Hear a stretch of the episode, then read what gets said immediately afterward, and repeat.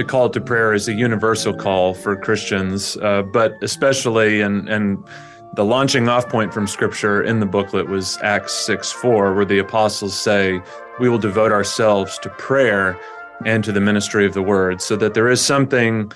Uh, beyond the universal call to all believers, unique to the work, the public ministry that the apostles began, and um, in a sense is paralleled or continued by uh, the work of teaching elders to devote themselves to prayer. Hello and welcome to Theology on the Go. My name is Jonathan Master, and I am joined, by, as always, by my friend and co-host, Dr. James Dolezal. James, how are you today? I'm doing well. Looking forward to uh, a discussion on an important topic.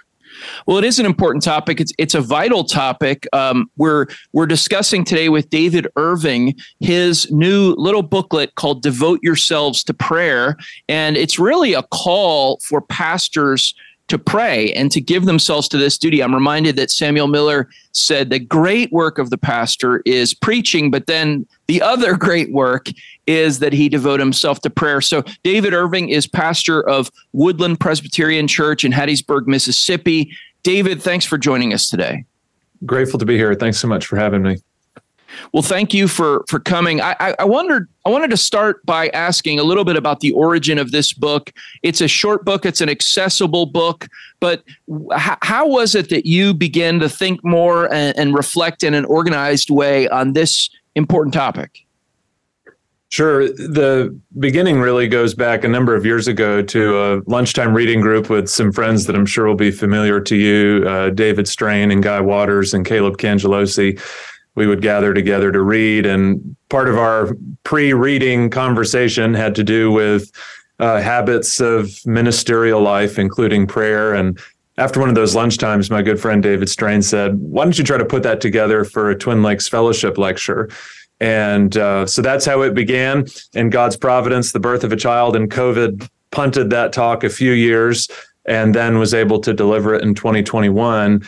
And whether it helped anyone else, it was a great help to me, not only to organize thoughts on how I should be praying as a pastor, um, but also just as an aid to my own conscience as a personal accountability to be uh, prompted to be devoted to prayer. And then had some encouragement after that lecture in 2021 to try to put it in print. And the folks at RHB were kind to to help with that. So uh, what began as a lecture became a booklet. So it, I, I, mentioned at the beginning public prayer, but of course, this is really about private prayer, the pastor's private practice of prayer. In what ways do we see the scriptures calling pastors specifically to private prayer? There's a sense in which all Christians are called to pray and called to uh, go to the Lord with their with their concerns, but but you're you're specifically aiming it at pastors. Is prayer a specific feature of the pastor's calling? I think so, and you're exactly right to point out this is uh, the call to prayer is a universal call for Christians, uh, but especially and and the launching off point from Scripture in the booklet was Acts six four, where the apostles say, "We will devote ourselves to prayer and to the ministry of the word," so that there is something. Uh, beyond the universal call to all believers, unique to the work, the public ministry that the apostles began, and um, in a sense is paralleled or continued by uh, the work of teaching elders to devote themselves to prayer. And there are you know specific examples of jesus general ministry uh, that have instruction there. I think his personal example we see so often in our savior's life withdrawing from the disciples in the morning in the evening before key points in his ministry to seek god in secret prayer we see the apostles doing the very same thing as Paul reminds the congregations to whom he writes, I'm praying for you. And so uh, that Acts 6 4 would be a text that is worked out in the life of Christ and the life of the apostles. And uh, I think very much should be worked out in the life of pastors as well. Uh, you see it in Paul's charges to Timothy, for example, that the men should pray. So um, that uh, specific texts worked out in a pattern throughout the New Testament. In particular, David, your this booklet is something of an exhortation to pastors, and as you said, you know, to yourself as a pastor. Um, devotion to prayer as opposed, and I don't want to oppose it, but it, besides simply um, be careful to remember to pray, uh, what particularly what particularly is devotion to prayer, and how is that how is that different than maybe someone's uh, you know, someone might pray for 10 or 15 minutes in the morning, but you're in the booklet, you're really emphasizing this as a, a sort of a, a twin calling with the ministry of doctrine and word. We're familiar with labor and be busy with these things, doctrine and teaching. Um, but what is devotion to prayer and how does that balance in? Yeah, that's an excellent question. And I leaned a, a, bit on the booklet on a particular Greek word there in Acts 6 4, translated devote yourself, to be busily engaged in. And I think, at the very least, for pastors, myself first and foremost, what is my job? I have a friend uh, known to some of you, Bebo Elkin, who likes to say, if you don't have a target, you'll probably hit it. Um, what is my job as a pastor? My job is to pray.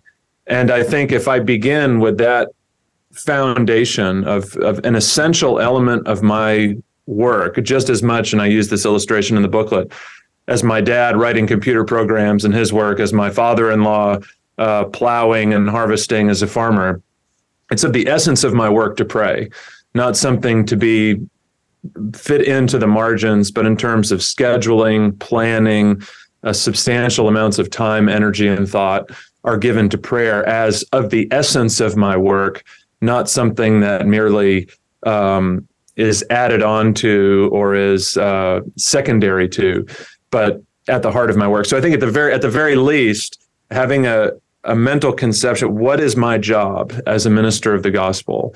It's to pray, uh, and then I think that works out in uh, in particular, devoting significant chunks of time on a daily basis to prayer, and then also living and working in all of the ministry and the atmosphere of prayer. In the in the booklet, you mention the ministry of Christ Jesus Himself. Teaching is a regular part of His public ministry, uh, but you also mention these these periods of withdrawal uh, where He goes to pray. How do those how do those aspects relate to each other in the work of Christ, and then how is that a model for pastors? Yeah, I think, uh, and and again, to use an illustration I use in the booklet, if you think of a bicycle, you need both tires, and you see that in the life and ministry of Christ at the key moments as He's preparing to call the disciples to Himself before before the cross in the Garden of Gethsemane. Um, uh, secret prayer is connected to and uh, uh inseparable from Jesus' ministry of public teaching, and uh, Calvin uh, when Calvin speaks on prayer, he says, if the sinless Son of God thought it essential to his earthly teaching ministry to seek God in secret, how much more must we? And so I think that union and the ministry of Christ, um, the the one never lagging, never being far behind or disconnected from the other, uh, we need to learn from that. And as fallen ministers dependent upon the Spirit and upon God's grace, do the very same thing.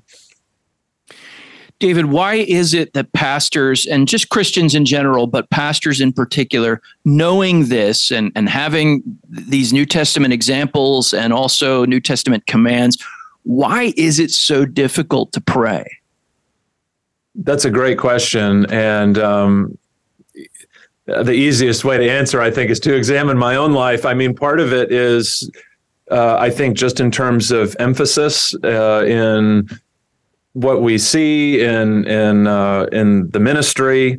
Um, we see kind of public facing duties, teaching, especially in reform contexts, often emphasizes doctrine, which, as you can see, I'm surrounded by books and spend a lot of my time reading and studying and find that to be very important. But just something as simple as hearing it's my job to pray. For some, that might be a, oh, uh, that's something I haven't wrestled with significantly. Uh, another part, I think, is the busyness of the ministry. There are many important things to do. Um, and that was true in Christ's ministry and the ministry of the apostles. And, and as any pastor knows, there's always more time that could be used for writing and for meeting with people and for evangelism and so on.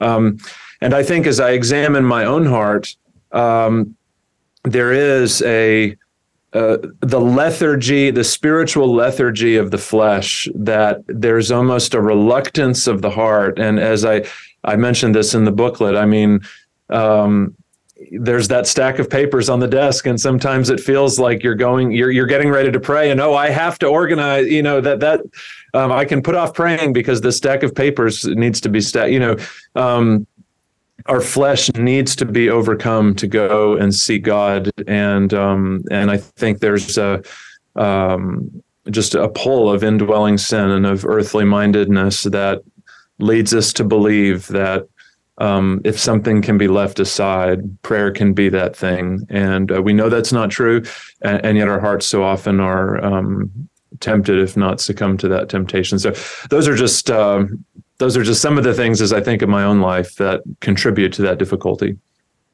So if we have a pastor here who's listening to this and who takes seriously what you said, maybe they haven't even thought in terms of their job description including prayer and i and i was thinking as you were describing that you know i wonder how many churches when they're um, when they're searching for a minister have that as one of the uh, things they're looking for. We, we, we, need someone to pray for us. Um, probably, probably not very many, but in any case, after having clarified that from the Bible, what, and, and then, and then d- d- having described some of the difficulties, what advice would you give to those who, who need help in cultivating this private life of prayer? Sure.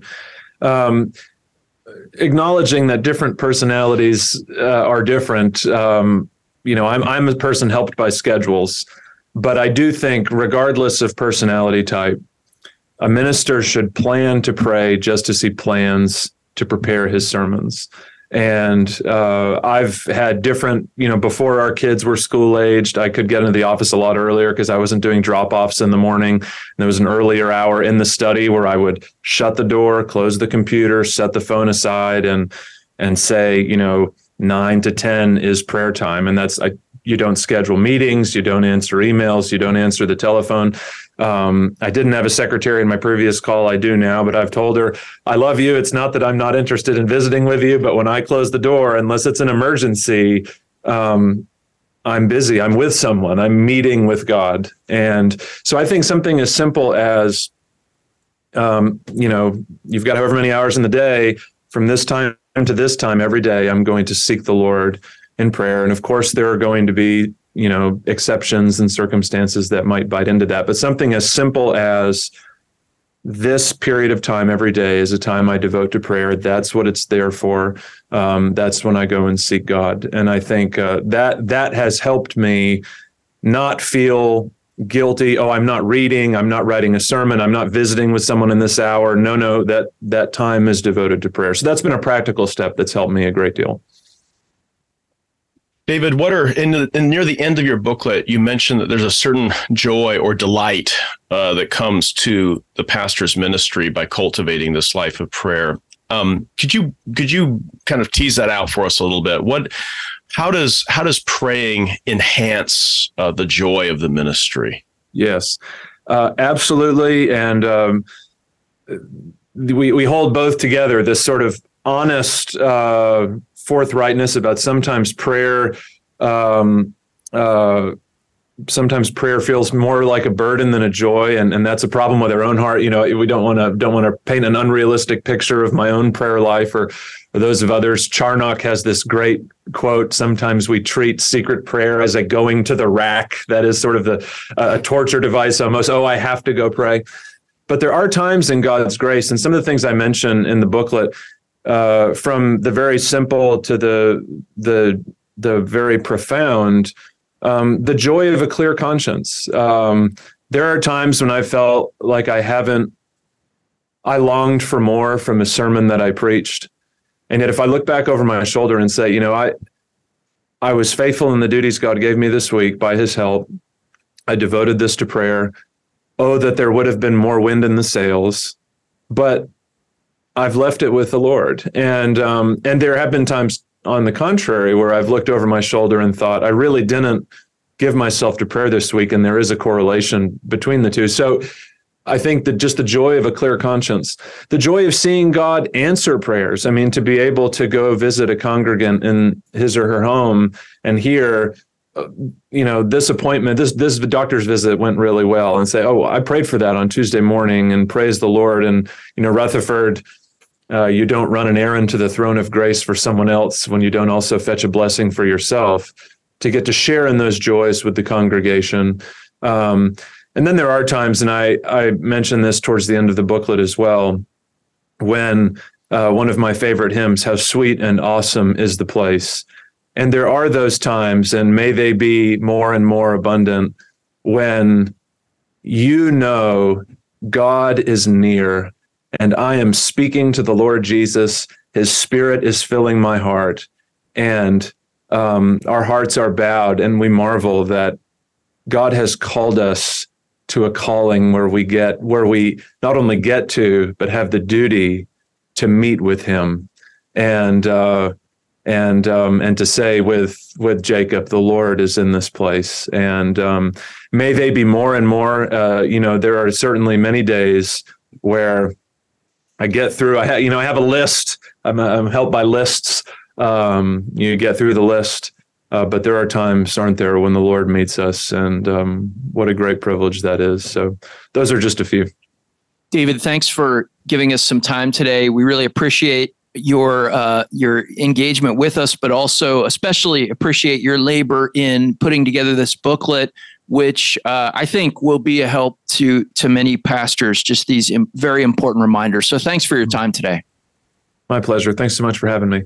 Well, James, this is a this is a simple and straightforward little book. We we kind of alternated between calling it a book and a booklet because it is short. It's 32 pages long, so very accessible to everyone. And in a sense, it it should be uh, think these should be things that all pastors know. But I think um, David Irving states them clearly and in a way that really exhorts pastors to their duty of prayer.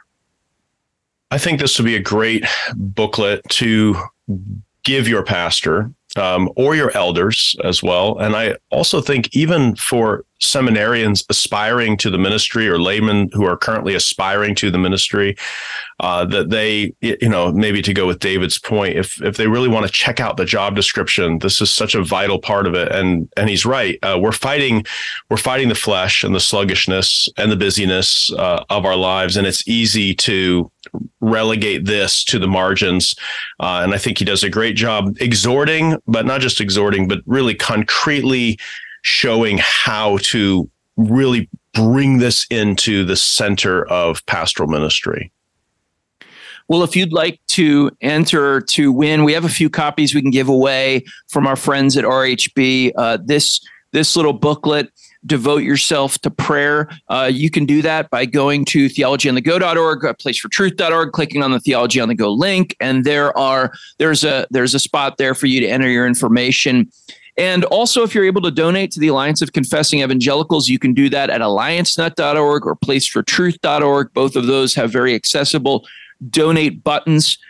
And from James and I, uh, we thank you for listening to Theology on the Go a brief interview about an eternal truth.